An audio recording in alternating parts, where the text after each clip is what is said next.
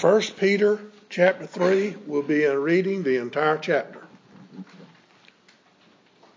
1 Peter 3. Would you please give ear to the reading of God's Word? Wives, likewise be submissive to your own husbands, that even if some do not obey the Word, they without a word may be won by the conduct of their wives. When they observe your chaste conduct accompanied by fear, do not let your adornment be merely outward, arranging the hair, wearing gold, or putting on fine apparel. Rather, let it be the hidden person of the heart, with the incorruptible beauty of a gentle and quiet spirit, which is very precious in the sight of God. For in this matter, in former times, the holy women who trusted in God also adorned themselves, being submissive to their own husbands. As Sarah obeyed Abraham, calling him Lord, whose daughters you are if you do good and are not afraid with any terror. Husbands likewise dwell with them with understanding, giving honor to the wife as to the weaker vessel, and as being heirs together of the grace of life, that your prayers may not be hindered. Finally, all of you be of one mind, having compassion for one another. Love as brothers, be tender-hearted, be courteous, not returning evil for evil or reviling for reviling, but on the contrary, blessing knowing that you are called to this, that you may inherit a blessing. For he who would love life and see good days, let him refrain his tongue from evil and his lips from speaking deceit. Let him turn away from evil and do good. Let him speak peace and pursue it. For the eyes of the Lord are on the righteous, and his ears are open to their prayers. But the face of the Lord is against those who do evil. And who is he who will harm you if you become followers of what is good? But even if you should suffer for righteousness' sake, you are blessed. And do not be afraid of their threats, nor be troubled. But sanctify the Lord God in your hearts, and always be ready to give a defense to everyone who asks you a reason for the hope that is in you with meekness and fear. Having a good conscience, that when they defame you as evildoers, those who revile your good conduct in Christ may be ashamed. For it is better if it is the will of God to suffer for doing good than for doing evil. For Christ also suffered once for sins, the just for the unjust, that he might bring us to God, being put to death in the flesh, but made alive in the Spirit. By whom also he went and preached to the spirits in prison, who formerly were disobedient when once the divine long suffering waited in the days of Noah, while the ark was being prepared, in which a few, that is, eight souls, were saved through water. There is also an antitype, which now saves us baptism, not the removal of the filth of the flesh, but the answer of a good conscience toward God through the resurrection of Jesus Christ, who has gone into heaven and is at the right hand of God, angels and authorities and powers having been made subject to him. May God add his blessing to the reading of his word. Let's pray. Sovereign Lord, you made the heavens and the earth and the sea and everything in them. You spoke by the Holy Spirit through your mouth to your servants who wrote your word. You call us to come before you and pursue righteousness and goodness, faith, love, endurance, and gentleness. You tell us to take hold of the eternal life to which we are called when we made our good profession in the presence of witnesses and in the sight of God who gives life to everything. Father, we need your help. We need your help in understanding your word. Open our hearts this day. We ask these things in the name of Christ Jesus our Lord. Amen.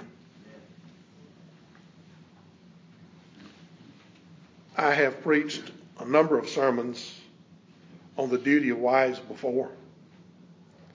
I could have just repreached one of those sermons and it would have pretty well covered this passage, but I didn't think that was the best thing to do. I'm sure that you'll recognize some of this, but you should find new things as well. I want to approach this from a different perspective this morning. I find there are many passages, uh, and there are many more passages than just one in most passages of Scripture. This morning, I want to look at this passage for what it teaches us about submission instead of just what it says about women's responsibilities.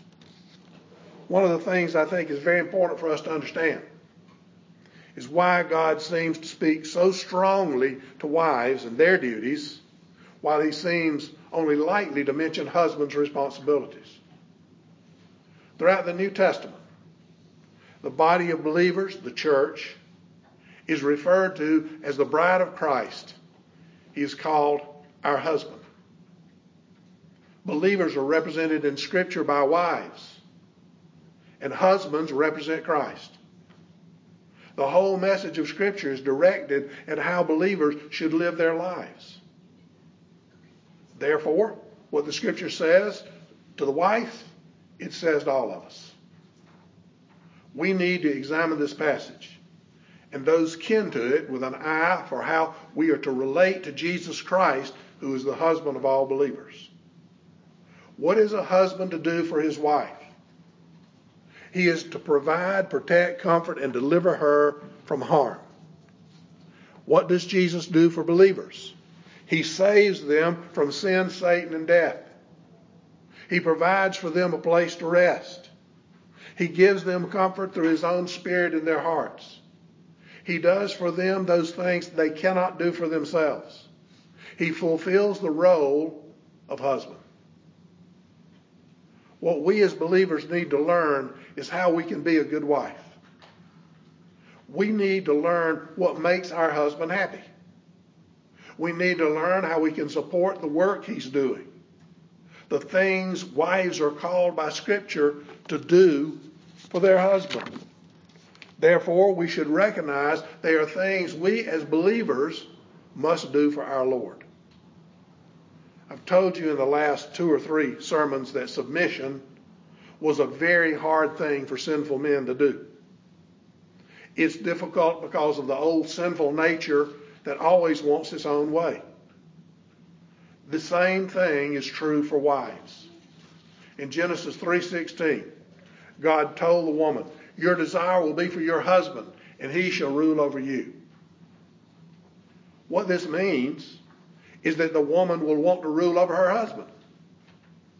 She will desire the preeminent role. You can see this same thing in Genesis 4 7, where God is speaking to Cain just before he kills Abel. Here he tells Cain, If you do well, will you not be accepted? And if you do not do well, sin lies at the door, and its desire is for you, but you should rule over it. This is what every believer must know. Sin wants to control you, it wants to master you, it wants to rule you. The construction is the same as in Genesis 3:16. The woman's desire is to rule her husband to avoid submission. But due to the male's strength, it will not be an easy task. There is a natural tendency to struggle between men and women based in original sin. I believe that women have a natural desire to rule, and they are quite good at it in many ways. Men, on the other hand, have a tendency to shirk responsibility, which they're pretty good at. So we have women needing the grace of God to submit, and men needing the grace of God to rule. Without grace, neither men nor women can be obedient to God's command. No one can hear, understand, or obey God's call without His grace. You will not find men properly leading outside of the influence of the gospel, and you will not find women properly submitting with respect apart from the gospel. Look at the third world countries where the gospel is not allowed. Take Afghanistan. Women are not in any way seen as equal to men there. They are kept down by force. They may want to rule over their husbands, but by his strength, they're not given a chance. It is only in the West, where Christianity has made the woman a person to be respected, that we see women treated with honor as a person. It is this very idea of respect for wives and women in general that has opened the door to liberal feminism. The feminist, the feminism, this feminism has allowed them in the West to try and destroy the line of separation between men and women. The scripture clearly declares the difference between the sexes. You can't read through the scripture and not see that. There is a clear a distinction between men and women in scripture as there is between those in and those under authority. In this passage, Peter speaks to this issue of submission. Again, with an eye toward wives, thus toward each one of us as believers. He first explains why submission is important. Second, he explains how the submission can be used to influence others. Third, he gives an Old Testament example of the results.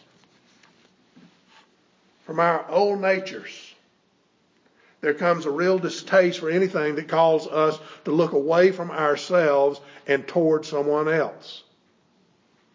We do not want to submit to anyone or anything. This is the very root of the problem in the garden with Adam and Eve. Adam wanted to do his own thing without God looking over his shoulder. Therefore, he committed open treason against God. He refused to submit and follow God's command. God, in His grace and mercy, decided to give man some time in which he could be recovered from the judgment of death handed down against him because of this treason. Man died spiritually in the garden. Physical death was only set into motion at the time of his spiritual death. The time period from birth to death is now a time for redemption. In redemption, God gives a new heart, a new spirit, and his own Holy Spirit to a man. Then calls that man to come unto him through Jesus Christ and be obedient to his commands. He created all men to be his servants. But in the rebellion, man chose to go his own way. All men were thus lost. God, through regeneration, is working. He's working to save out of this mass of sinful humanity a people unto himself. He chooses men to hear and to believe. Those he chose from before the foundation of the world are enabled to hear his call and believe his word. As believers, they are called to emulate Jesus, and the main part of that emulation is submission. 1 Peter 3, verses 1 and 2. Wives, likewise, be submissive to your own husbands, that even if some do not obey the word, they without a word may be won by the conduct of their wives when they observe your chaste conduct accompanied by fear. Here we see submission acting as witness to others. Peter has told us about submission in regard to governmental authorities and, and as, as slaves to masters. He says wives have a special submission to make, a special witness, if you will. Through submission, the witness is to their own husbands. Some translations leave out the word own in reference to husbands. The Greek says wives are to submit to their own husbands. There's no excuse for leaving it out. Just because someone is a husband does not make him every woman's master. The same thing is true of God's. Just because someone calls themselves uh, calls something a God does not mean you as a believer are required to submit to its commands. You owe nothing to Buddha. You owe nothing to Mohammed. You owe nothing to Shiva. We have one Lord. The wife has one husband. This is a truth that must be set in your mind and heart. We are not subject to what anyone tells us except it is founded on scriptural principles. God has laid out for us his commands that we're to follow. He calls believers to follow one Lord only and the wife to follow only one husband. In the Ten Commandments in Exodus 20, verses 2 through 5, God speaks to this. I am the Lord your God who brought you out of the land of Egypt, out of the house of bondage. You shall have no other gods before me. You shall not make for yourself a carved image, any likeness of anything that is in the heaven above, or that is in the earth beneath, or that is in the waters under the earth.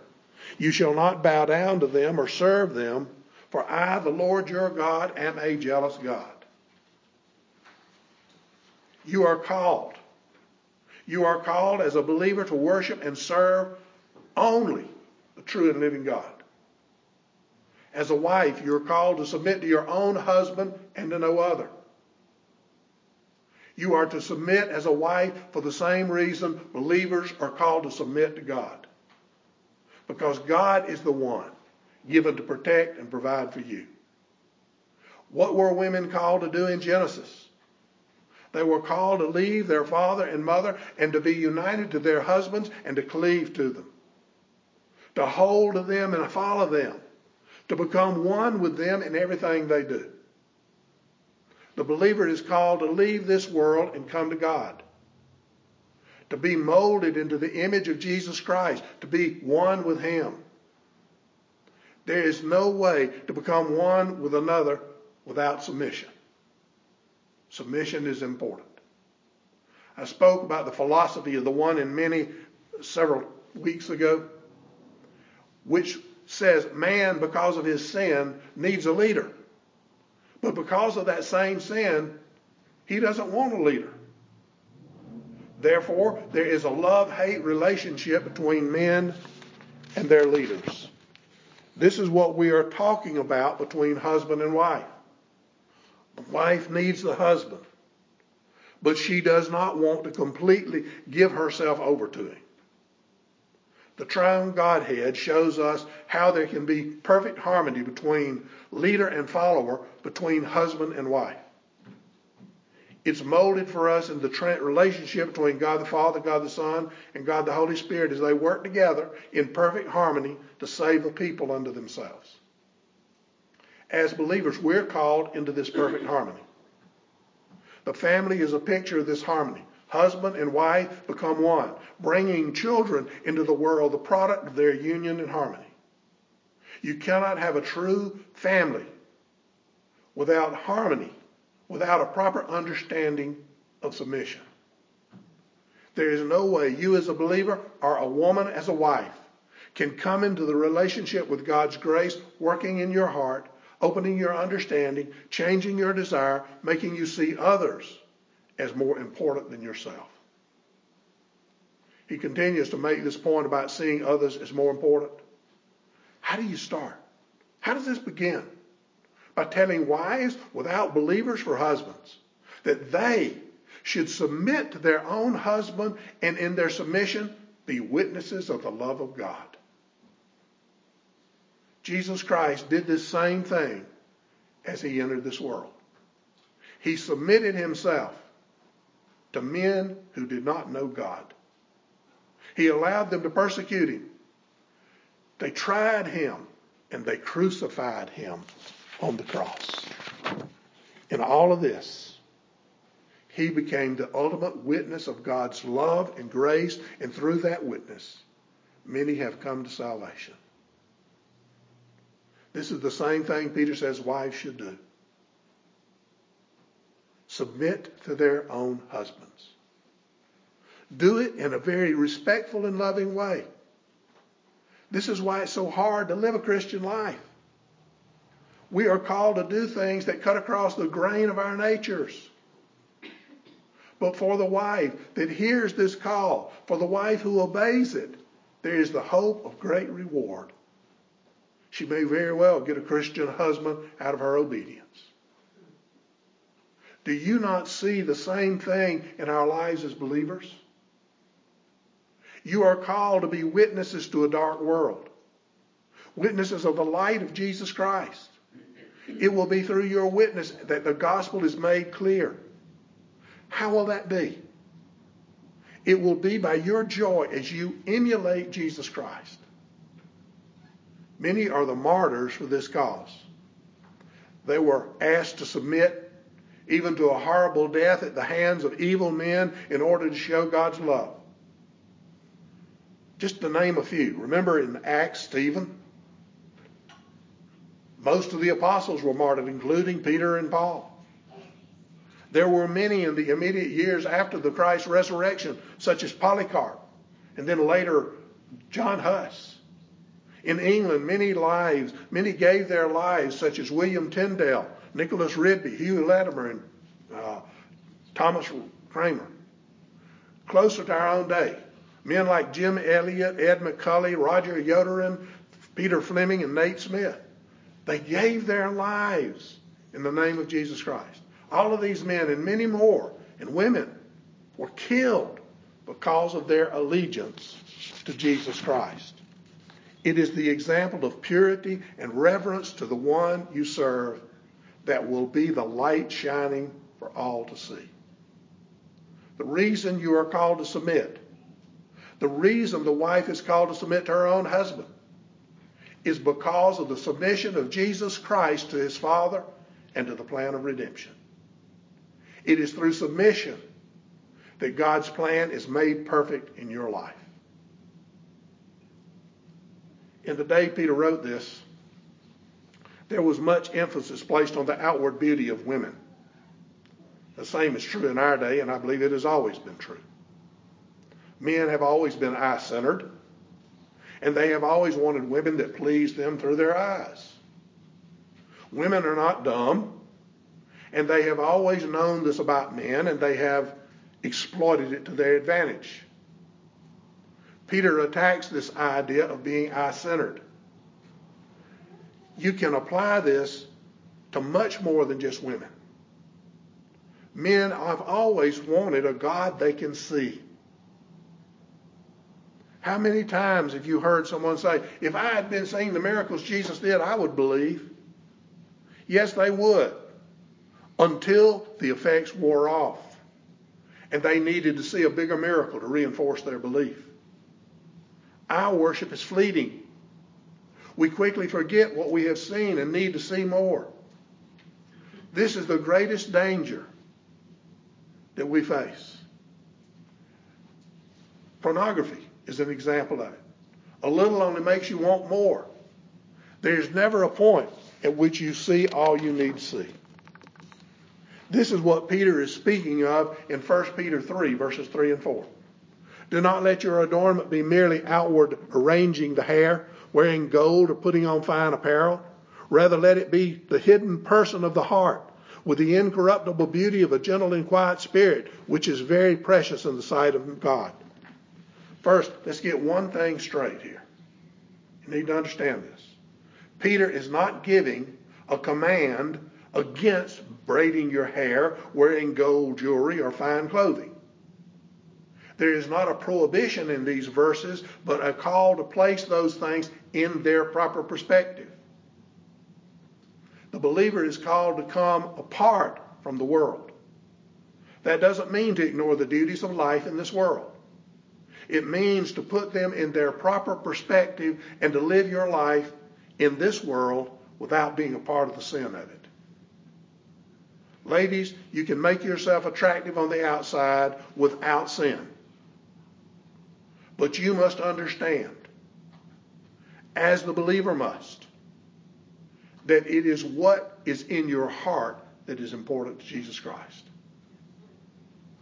Let me paraphrase this verse for you as it's given by Simon Kistemaker. I object to the work of elaborate braiding your hair, the ostentatious wearing of gold ornaments, and the undue effort of dressing yourself in expensive clothing. He's speaking to those who go overboard to make the outside look so good while they ignore the much more important work of changing the heart. This goes back to submission. Wives, submit to your own husbands. Believers, submit to your Lord. The thing that should concern wives and believers is pleasing the one they are given to. Jesus is our Lord and Savior. We have been given to him by the Father. He is the one that should concern us. His desire is for your heart. Romans 12, verses 1 and 2. I beseech you, therefore, brethren, by the mercies of God, that you present your bodies a living sacrifice, wholly acceptable to God, which is your reasonable service. And do not be conformed to this world, but be transformed by the renewing of your mind, that you may prove what is that good and acceptable and perfect will of God. Do not be taken in by the priorities of this world.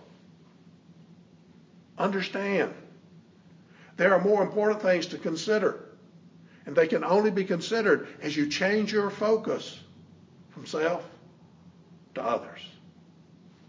Peter continues. Rather, let it be the hidden person of the heart with the incorruptible beauty of a gentle and quiet spirit, which is very precious in the sight of God. Here's the thing God values a gentle and quiet spirit. This means a spirit that is willing, that is ready to be obedient, to submit to the authorities God places over them. It means one who is willing to allow God's word to be their guide in all matters of life. It is the one who sees themselves as God sees them, lost and without hope apart from Jesus Christ. Wives, you want to be beautiful in the eyes of God and your husband? Then submit to your own husband. Believers, you want to be beautiful in the eyes of Christ, your husband?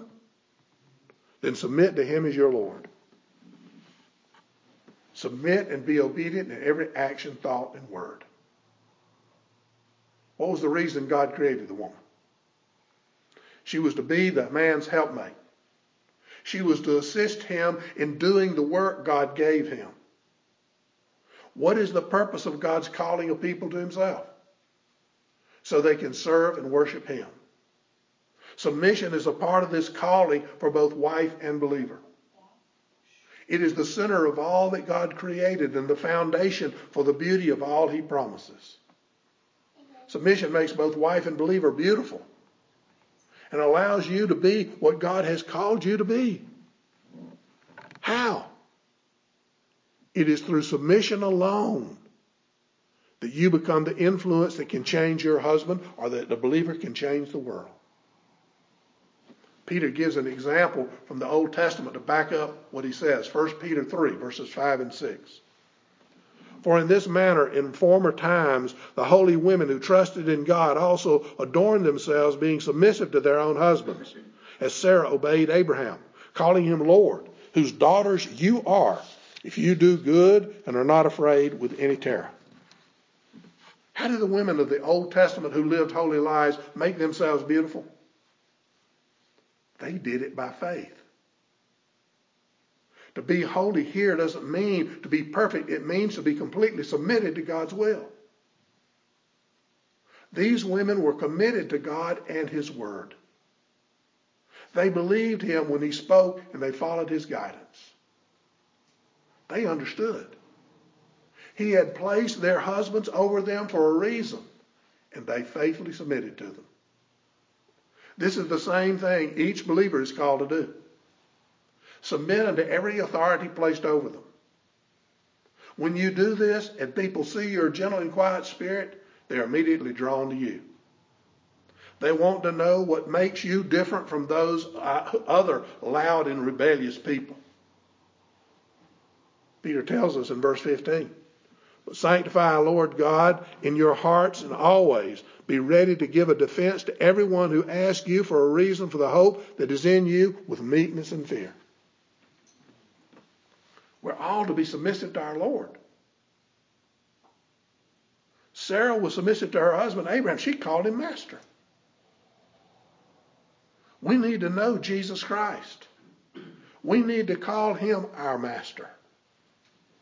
He needs to be the focus of our attention in each and every situation and circumstance we find ourselves. We can't be called Christian. We can't be called a believer. We can't claim to be one of the elect without Him at the center of our hearts. Wives, you are in the perfect place to mold this idea of submission. You have been given to your own husband. He is a picture of Christ, and you are a picture of the believer. What an opportunity. What an opportunity do you have to witness to the wonderful message of love and grace given us in Jesus Christ. Peter makes this very clear. He makes it in his last statement from this passage in reference to Sarah, whose daughters you are if you do good and are not afraid with any terror. Paul tells us in Galatians 3:29, if you are Christ, then you are Abraham's seed and heirs according to the promise. He also said in Galatians 3 6 and 7, just as Abraham believed God it was accounted to him for righteousness, therefore know that only those who are of faith are sons of Abraham. This again connects the wife and the believer. The wife is a daughter of Sarah because she does what is right. The believer is a seed of Abraham because he believes God's word. If the wife submits to her husband and shows her trust in him and does not abandon him, then she will be Sarah's daughter. If the believer submits unto Jesus Christ and believes his word and does not abandon his guidance, he will be Abraham's seed and the child of God for eternity. There is a powerful message given to us in this passage. There is also a great, marvelous opportunity given us in living out this truth. How we live our lives makes a difference in how the gospel is received. I think one of the most tragic failures of the modern church has been its failure to uphold this teaching on submission. You cannot be pleasing before your God until you've accepted his call to submit to all authorities. I call you to hear and to believe on this one who has come to save his people from their sins. He was sent by the Father to save the Savior of his people and to be the leader of his church. He is the firstborn and he stands by his Father's side, waiting for his enemies to be put under his feet. You can either hear his call and believe, bowing your knee and confessing with your tongue in this lifetime, calling him your master. The other way to praise him is to refuse his call and then praise him by the smoke of your eternal destruction from the fires of hell. The choice is clear. The need is ever present. The answer is found in a submissive heart and contrite spirit, for they are the only things that have great worth before God. Let us pray. Heavenly Father, gracious God, you sent Jesus Christ to do for us what we could never do for ourselves. Our desire is that you will work in every heart who hears this message and shows them Jesus as their indescribable gift from you. Make them aware of all that he did for them through his life, death, and resurrection. Help them to see and know. The Lord is not slow in keeping his promise, as some understand slowness. He is patient, not waiting, wanting anyone to perish, but everyone to come to repentance. Open, Lord, every heart. Bring them to see their need and their need of a Savior, and show them Jesus and Him crucified for them on Calvary's cross. In Christ's name we pray. Amen.